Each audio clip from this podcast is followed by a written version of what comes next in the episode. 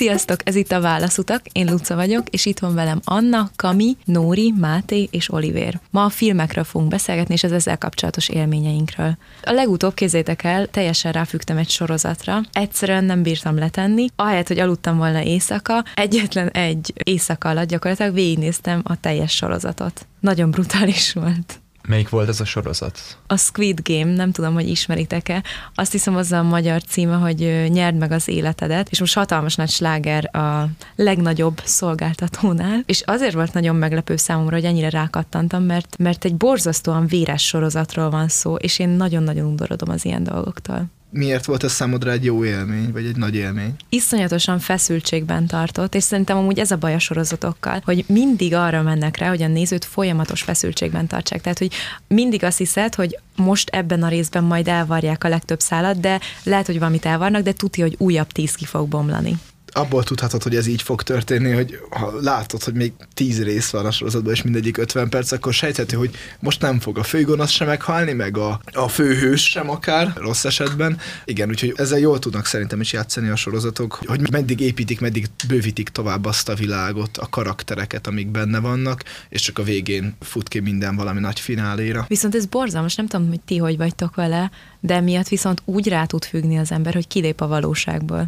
Én inkább idegesítőnek találom, hogy sosincs vége a sorozatoknak, és meg kell néznem nagyon sok epizódot ahhoz, hogy valamit nem csak, hogy értsek, de hogy megtudjam a végét, a végkifejlettet. Úgyhogy én inkább idegesítőnek találom a sorozatokat, és nem is nagyon nézek egyáltalán semmiet. Tudatosan? Igen, mert, mert rossz érzést kelt bennem. Tehát megnézek egy epizódot, és nincs vége. És meg kell néznem nagyon sokat, ugye? Úgyhogy én a filmek mellett voksolok inkább. Én is ugyanúgy vagyok vele, mint te, Nóri. Én a legutóbb a nagy pénzrablást kezdtem el nézni, és az is olyan szerintem, hogy végignézel egy részt, és úgy érzed, hogy 10 percet néztél, mert annyira nem történt történt benne semmi, és nem öt rész végig kell nézned, hogy teljesebbnek érezd az egész élményt. Én már ezt egy éve nézem ezt a sorozatot, és még mindig csak a második évadnál tartok mert egyszerűen nem jutok előrébb. Azzal azért vitatkoznék, hogy az egy olyan sorozat lenne, amiben nem történik semmi. Szerintem pontosan azért lett az is akkora siker, hiába, hogy egy spanyol sorozat és nem amerikai, mert az, az is úgy adagolja a feszültséget, úgy hoz újabb csavarokat, mindig meg tud újulni. Én borzasztóan kevés sorozatot láttam, alapvetően Nórihoz hasonlóan én is filmes vagyok, inkább, de a Money Heist, azaz a nagy pénzrablás, egy annyira szerintem jól felépített és nagyon jó vonalon húzott sorozat, hogy az folyamatosan tud engem úgy feszültségben tartani, hogy azt érezzem, hogy rengeteg minden történt, és még, még mindig rengeteg minden fog. Mint egy olyan film, ami nagyon jól össze van rakva egyben, csak jobban megértjük, jobban megismerjük a karaktereket. Ami a filmnek a hiányossága tud lenni, az szerintem a nagy pénzrablásban tökéletesen jól meg van oldva, mint sorozat. Most tökéletesen leírhat, hogy én miért szeretem a sorozatokat, mert sokkal bővebben és mélyebben tud kifejteni egy-egy világot vagy helyzetet, mint szerintem egy egy és fél órás film. Én nekem a kedvenc sorozatom az 15 évados. Úristen! És, igen. és igen, már picit sok, és van, amikor laposodni kezd, és unalmas. Viszont az a fantasy világ, amit benne kiépítenek, az gyönyörűen kirajzolódik. Igen, ez szerintem is egy pozitívum a sorozatoknak és a könyveknek is egyébként, hogy sokkal jobban megismerjük a karakterek teljes személyét, minden jellemvonását, sokkal több idő van a történet kibontakoztatására, és míg egy film, amit nagyon kedvelünk, az véget ér mondjuk másfél-két óra után, de egy sorozat, aminek a szerelmesei vagyunk, az pedig heteken át nézhetjük, és szerintem ezért is egy nagyon pozitív élmény, de hozzáteszem, hogy én is filmes vagyok egyébként, ha választani kell. Igen, viszont sorozatot pont ezért tudatosan kell nézni. Szóval Nóri, amit te mondtál, az nekem olyan szempontból nem teljesen átérezhető, hogy én nem tudnám azt csinálni, hogy azt mondom, hogy nem globálisan, hanem maximum úgy tudnám csinálni, mint mondjuk Anna, hogy azt mondom, hogy akkor minden napra egy rész, és akkor nem tudom, három évig nézek egy sorozatot, de még az is nagyon-nagyon nehéz lenne. Én pont, hogy úgy nem tudnék nézni, hogyan az Anna. Tehát nekem az alapján, amit Luca is meséltél, hogy hogy nézted végig a Squid Game-et, én is csak így lennék rá képes, mert szeretném azt a folytonosságot érezni, amit a filmélmény megad, csak ugye kicsit bővebben a sorozatnál, és ezért is annyira irritáló, vagy annyira fájó tud lenni, amikor egy sorozatnak az új évadára kell másfél évet várni. És úgy ért véget az előző, hogy nem hogy el lett varva bármi, hanem így minden nyitva maradt, és valahol ez szerintem szintén egy, egy ügyes filmes eszköz, mert hagyja a nézőt gondolkodni. Egy filmben történik valami, gondolkozol három másodpercet, és megmondják, hogy mi a megoldás, mi a kife- kifejlete annak a helyzetnek, és ja, jó. És még megy tovább a film, és ott nem, nem kell gondolkodni annyira, ne, max a végén, miután véget ért, és se hogy mit tanultál ebből a filmből, de egy sorozatnál meg, meg tud lenni ez, hogy kreálsz rengeteg teóriát a fejedben, mi fog történni a következő évadban. Szíveden viseled a, a szereplők sorsát. Szerintem ez, ez szép a sorozatok világában, hiába összvisz max. öt sorozatot láttam életemben, vagy hatot. Viszont szerintem a filmek pont amiatt sokkal nagyobbat tudnak ütni. Nekem rengetegszer volt olyan, például nem tudom, láttátok-e az Eredet című filmet Christopher Nolan-től. Nekem az egy olyan élmény volt, amikor megnéztem, hogy napokig benne éltem, és azon gondolkodtam, hogy vajon mi történt a végén, mert teljesen nyitva adják a végét, egyáltalán mindenki úgy képzeli, hogy akarja. És a másik ilyen filmélményem, ami egyszerűen olyan volt, hogy még most is, ha rágondolok, akkor az jut eszembe, hogy amúgy simán lehet, hogy ez a film a valóság, az a Matrix, nem tudom, hogy azt láttátok-e. Nekem az olyan volt, amikor megnéztem, hogy utána napokon keresztül azon gondolkodtam, hogy mi van, ha én a Matrixban élek. És teljesen ebben voltam, hogy úristen, ez mi van, ha ez a valóság. Szóval engem az nagyon megütött. Volt ilyen élményetek, amikor egyszerűen beszippantott, és úgy érezted, hogy ez maga a valóság? Nekem a Csernobil volt ilyen, hogyha nem is teljesen ugyanúgy, ahogy te mondtad, de azt láttam utoljára, és az nagyon-nagyon szíven ütött, és igaz, hogy egy filmet láttam, a filmes változatát láttam, tudom, hogy van sorozat is, de én a filmet láttam, másfél-két óra volt, és a végén még ott ültem 20 percig, és azon gondolkodtam, hogy úristen, mi lenne, hogyha ez velem történt volna meg. És igaz, ez meg is történt. Ebben különbözik talán a Matrix-tól a Csernobil, de mégis úgy gondolom, hogy ez is elért hozzám, átjött, és ez a filmnek a lényege. Igen, azt gondolom, hogy az, hogy ez valós történeten alapul a Csernobil, ez a valóságban megtörtént események alapján készült, az nagyon sokba hozzájárul ahhoz, hogy nagyobb hatást kelt az emberekre, és ez minden valós történeten alapuló, például tragédiát bemutató filmekre elmondható, mint a Titanic, vagy a holokausztal kapcsolatos filmek és hasonlók. Úristen, most a Titanicot mondtad, én ezt akárhányszor látom azt a filmet, én elsírom magam rajta, mert egyszerűen tényleg ugyanez, hogy ez a valóságban megtörtént, és csak elképzelem, hogy mit éltek át azok az emberek. És persze az is nagyon szép jelent, amikor Leonardo DiCaprio meghal, és azon is is lehet bőgni. Viszont az, amikor tényleg látod, hogy süllyed a hajó, és látod azt a pánikot, ami ott kitör, akkor teljesen azonosulni tudsz vele, legalábbis én tényleg minden alkalommal elsírom magam ezeken a jeleneteken. Én meghatározó filmes élményen nem emlékszem. Amint tudom, hogy mindig sírok, az az Egy kutya négy élete. Ez egy kutyás film. Nem tudom végignézni úgy, hogy ne sírjam el magamat rajta. Pedig én nem szoktam sírni filmeken, meg nem vagyok ez a beleélős típus, aki ilyen szinten beleéli magát a filmekbe. Viszont azt a filmet nem tudom, már ha meghallom a nevét, és hogy megy a tévében, mondtam anyának, hogy kapcsoljuk át, mert egyszerűen nem voltam abban az állapotban, és nem akartam oda kerülni, hogy megint elsírjam magamat rajta. Nekem ez az a film, ami mindig négyszer sírok, mindig, amikor meghal a kutya, ugye négyszer. És én is úgy vagyok vele, hogy nagyon bele tudom magam élni a filmekbe. Egészen haragudni tudok szereplőkre, akár színészekre is, hogy, hogyha egy negatív szereplőt játszanak.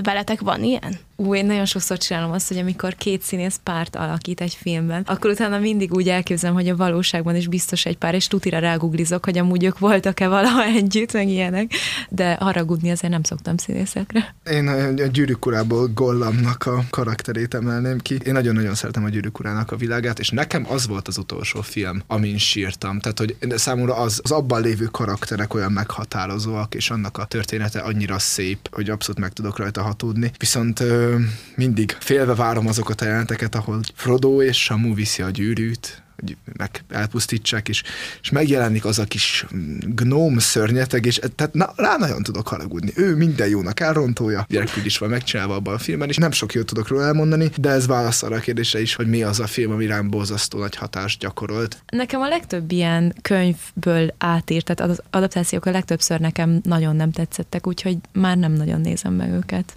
Nekem a Harry Potternél volt az, hogy a könyvet olvastam először, és elképzeltem valahogy a karaktereket, meg az egész helyszínt, ahol játszódik, és aztán megnéztem a filmeket. És olyan csalódás volt, mert én teljesen máshogy képzeltem el például Harryt is. És nekem az nagyon hozzá kellett szoknom, hogy át tudjam venni az egésznek a hangulatát így is. Ráadásul utána nagyon sokszor van az, nem tudom, Anna, hogy te ezt tapasztaltad de de hogyha először olvasod a könyvet, akkor elképzeled valahogy. Aztán megnézed a filmet, és mondjuk sokkal bénább a film, mint amit te elképzeltél, például Harry Potter, és utána már nem tudsz teljesen visszaemlékezni arra, hogy te hogy is képzelted, és szerintem ezért nem jó megnézni a filmeket, ha már olvastad a könyvet. Szerintem külön kell választani a könyvet és a filmet. Szerintem nem kell összehasonlítani a filmet a könyvvel, hanem egy más világként kell gondolni rá, mintha ez egy különálló film lenne, és úgy szerintem nagyon szerethető könyvadaptációk is vannak. A Harry Potterrel kapcsolatban pont az ellenkezője történt velem, mint Annával.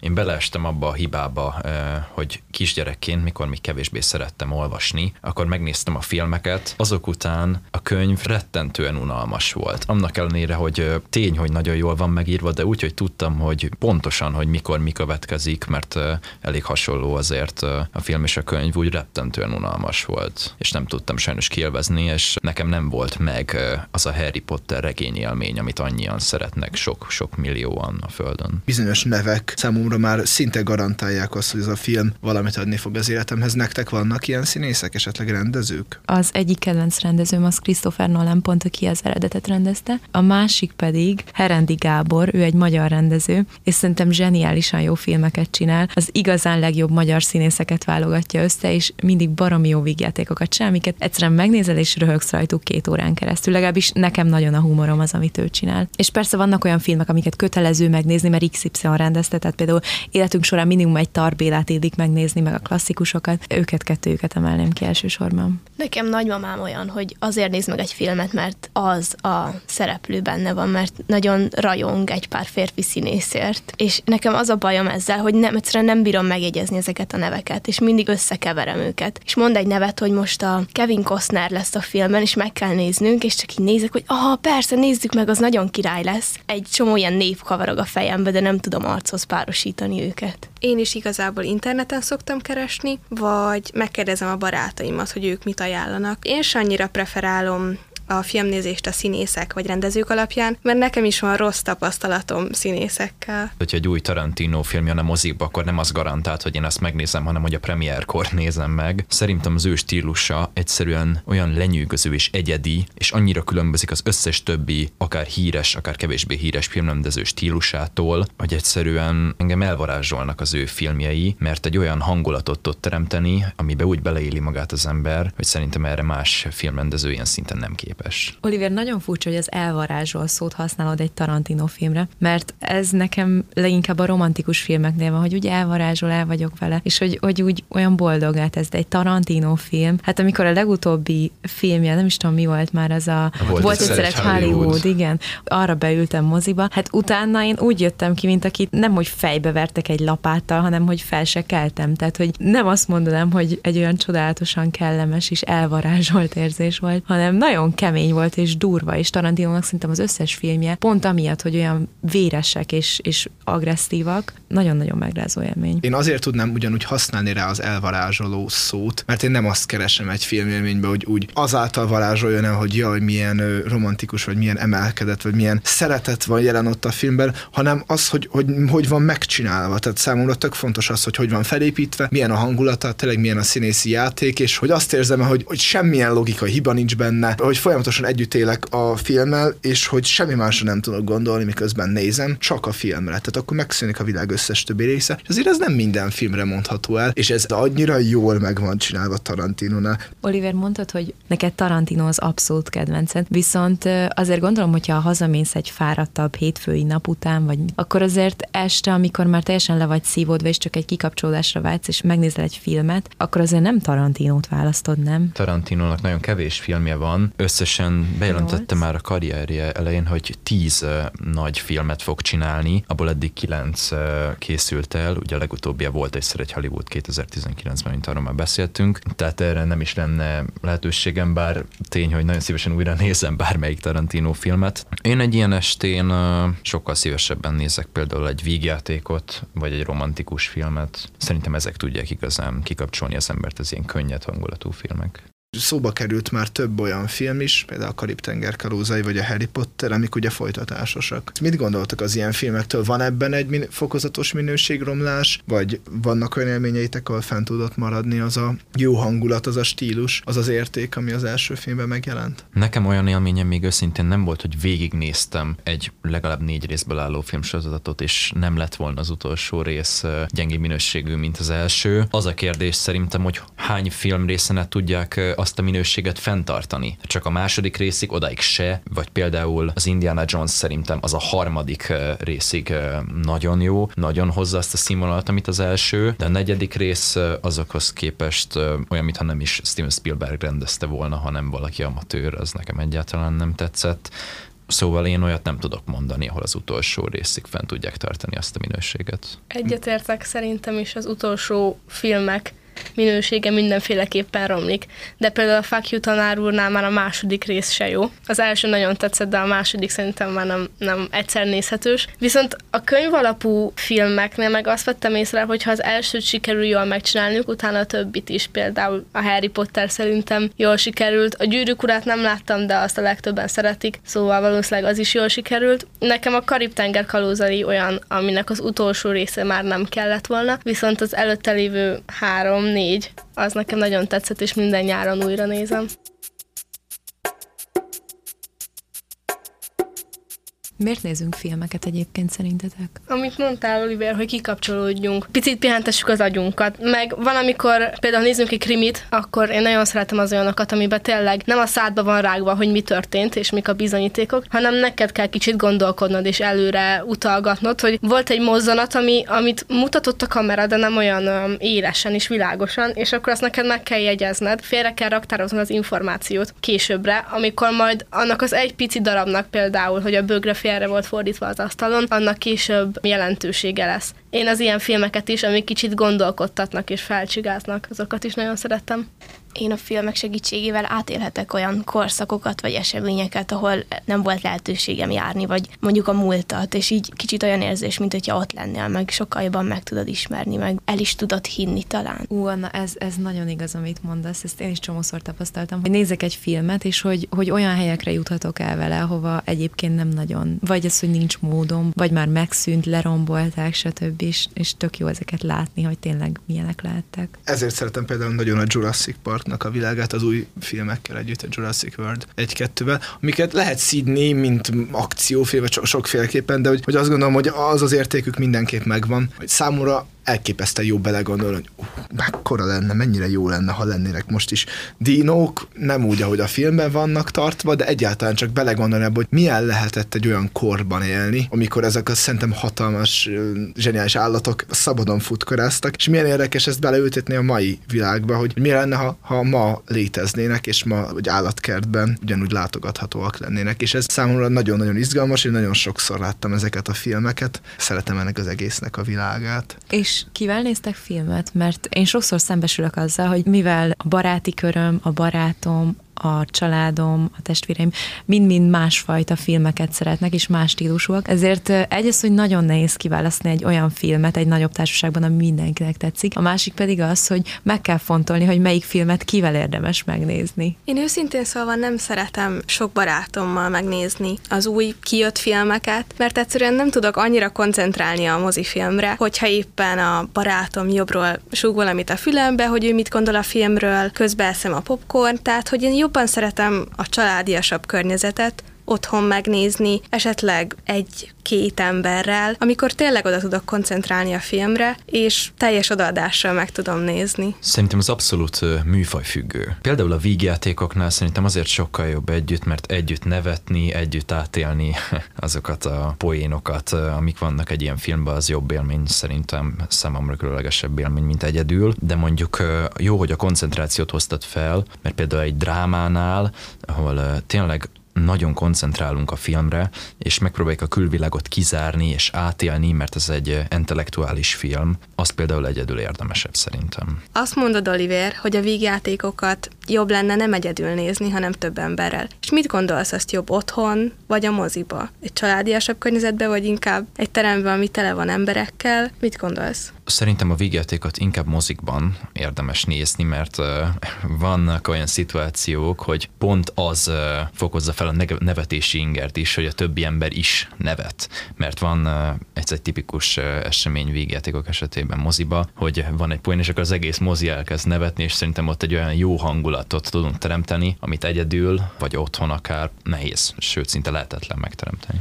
Ez nagyon igaz, és kézzétek el, velünk mindig ez van, amikor elmegyünk a családommal moziba, hogy apukám nagyon szereti a francia végjátékokat, és nagyon-nagyon tud nevetni rajtuk. És ezért a testvéreimmel már megbeszéltük, hogy tényleg amikor elmegyünk moziba családilag, akkor ne üljünk egy sorba, mert tényleg az, hogy apukám olyan hangosan röhög, hogy mi nem halljuk a filmet. és ezért most már úgy járunk moziba egyébként, hogy legutóbb, amikor egy francia végjátékra mentünk, akkor úgy ültünk le, hogy én a barátommal ültem, meg az egyik húgommal, és a másik húgom meg az ő barátjával, és a másik húgunkkal. És a szüleink meg tőlünk teljesen függetlenül. Egyrészt persze azért is, mert hogy ők mind a ketten rosszabbul látnak, tehát nekik jobb, hogyha az első sorokban ülnek, és másrészt azért, hogy ne süketüljünk meg apukánk röhögésétől. Viszont én is moziban szeretek igazán végjátékokat nézni, mert ott, ott jön át az, hogy amikor valakinek valami vicces, akkor azon elkezd nevetni, és te is már vele nevetsz. Hogyha én otthon egyedül egy végjátékot megnézek, akkor valószínűleg egyszer se nevetek fel hangosan, vagy egyszer-egyszer, hogyha nagyon-nagyon vicces az a dolog. De szerintem sokkal jobb többen és, és moziban nézni. A karantén alatt is nekem annyira hiányzott a mozi élmény. Engem nagyon tud az zavarni, amikor valakik felnevetnek, és én egyáltalán nem tartom viccesnek azt a point, és akkor ülök, és mindig elgondolkodom, hogy vajon most velem van a baj, vagy, vagy mégis mi történik és engem az is nagyon tud zavarni, amikor bevágták alá a nevetést. És annyira erőltetett volt, hogy szörnyen idegesítő lett a végére már. És egyébként olyan film, amin én hangosan tudtam nevetni, akár otthon is, az a Miniszter félrelép volt, mert szerintem az egy zseniális film, és tényleg olyan, hogy már háromszor láttam, de szerintem, hogyha megnézném negyedjére is, ugyanúgy élvezném. Én az utóbbi időben nem szeretek vígjátékot nézni moziba, mert akárhányszor elmentem, most már harmadik alkalomra elmentem vígjátékot megnézni apummal, és olyan rossz volt, hogy egy viccen se nevettünk, és körülöttünk lévő emberek meg mind nevettek. És elgondolkodtunk apummal, hogy most vagy a mi humorérzékünk ennyire rossz, vagy a többieké. És már tényleg ott tartottunk, hogy, hogy fel akartunk állni, és ki akartunk menni a filmről. És csak azon nevettünk, ahogy egyes embereknek a nevetése tényleg viccesebb volt, mint maga a vicc. Én őszintén azt gondolom, hogy minden típusú filmet érdemes moziba nézni. Nagyon nagy képernyőn, nagyon nagy hanggal nézed, és sokkal erősebben érnek ugyanazok az ingerek. Egy elgondolkodtató, nagy nagyon mély filmnél is, ha jól meg van csinálni, akkor ki tudod zárni a valóságot. Tehát, hogyha egy jó drámára ülsz be, egy jó thrillerre ülsz be, akkor az, azt, azt a hatást is el fogja érni, hogy nem arra figyelsz, hogy három sorol odébb valaki milyen hangosan eszi a popcornt, hanem tényleg oda tudsz koncentrálni a filmre, és én ezért is szeretek nagyon moziba járni, mert azt gondolom, hogy fokozzák az élményt. A vígátékoknál pláne megvan az, olyan jó az, hogy, hogy vannak olyan poénok, amik kevés embernek tetszik, de valahogy tényleg jó esetben jobban bevonják akár a többieket is ebbe, és együtt lehet neki örülni, vagy romantikus szerelmes filmeknél pedig az ilyen aranyos jeleneteknél az egész mozi együtt mondja azt, hogy jó, amikor ez úgy együtt elhangzik, hogy együtt bog a szíve a moziban lévőknek, és, és szerintem ez egy jó élmény és muszáj teljesen rákoncentrálni a filmre. Nekem nagyon sokszor az, hogy elmegyek valakivel moziba, vagy csak otthon filmezek. És otthon filmezek akkor volt, hogy leállítottuk a filmet, és elkezdtünk beszélgetni arról, ami történt, és utána egy negyed óra múlva folytattuk. De például a moziban is van olyan, amikor elkezdünk beszélgetni, vagy hogy elkezdünk beszélgetni, vagy váltunk pár szót, nagyon halkan, hogy ne zavarjuk a többieknek az élményét se, hogy ez most miért történt, vagy hogy szerintem mi lesz a vége. És hogy ti szoktatok ilyet csinálni?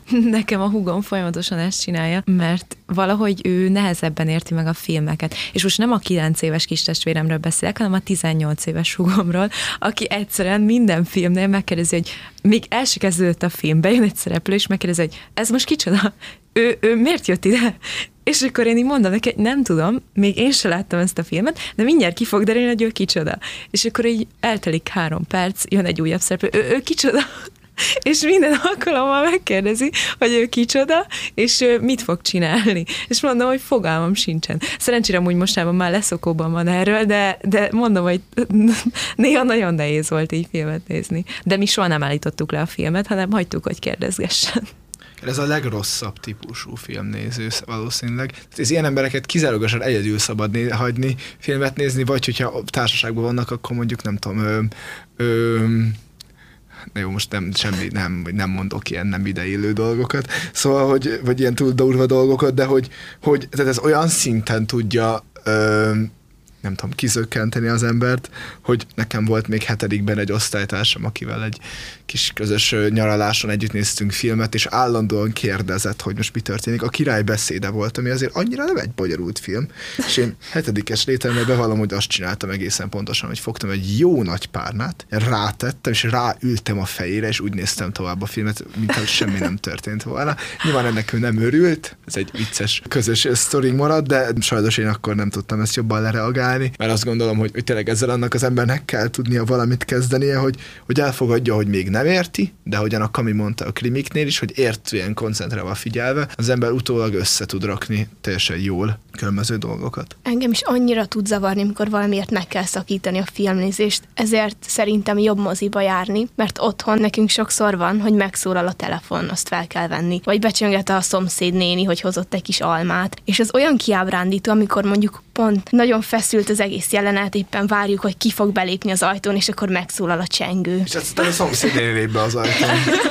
és belép a szomszédnéni, igen, úgyhogy szerintem emiatt moziba sokkal jobb nézni. Viszont képzeld el, Anna, hogy az egyik legjobb barátnőm Svájcban lakik, és ő mesélte, hogy Svájcban olyan a mozi, hogy meghagyták azt a hagyományt, ami régen volt a mozikban, ugye amikor még tekercsről ment a film rendesen, akkor ugye volt egy szünet, amikor ki kellett cserélni a két tekercset, ha jól tudom, Máté, a filmvetítő ismerősödő lehet jobban tudja ez. Viszont Svájcban hiába van már minden elektronikusan, meg digitálisan a moziban is, ennek ellenére megtartják azt a szünetet, és mondta, hogy borzasztó volt, hogy amikor a Karib-tenger kalózaiban a legizgalmasabb jelenet jött, akkor egyszer csak leállt a film, elsötétült, 15 perc szünet, mindenki kimegy WC-re, eszik valamit, visszajönnek, mindenki leül a helyére, persze mindenki dumál egyfolytában, mert azt beszélik, hogy mi történik, és elkezdődik egyszer csak a film, miközben teljesen kizökkentél már. Szerintem ez rettenetes, hogy ilyet csinálnak. Viszont az is szörnyű élmény, amikor tényleg nagyon izgalmas a film.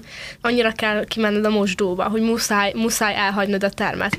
És akkor a sor közepén ülsz, akkor természetesen át kell mászni az emberekkel, megzavarod őket is. Ki kell menned, aztán vissza kell jönned, és csomó mindenről lemarad maradsz, pont a legizgalmasabb résznél. Én ezért soha az életben nem hagytam el még a mozit, akkor sem, hogyha a szervezetem teljes vészriadót fújt, de nem, tehát nem, nem szabad. Én nem tudom rávenni magam. Mindennél erősebb az, az hogy nehogy kihagyjak már valamit a filmből, mint, mint bármilyen egészségügyi helyzet velem ilyen még nem fordult elő, hogy Mátéval sem, hogy kimentem egy filmről, mondjuk pisilni kellett, viszont olyan már többször is előfordult, hogy kimentem egy filmről, mert rossz volt.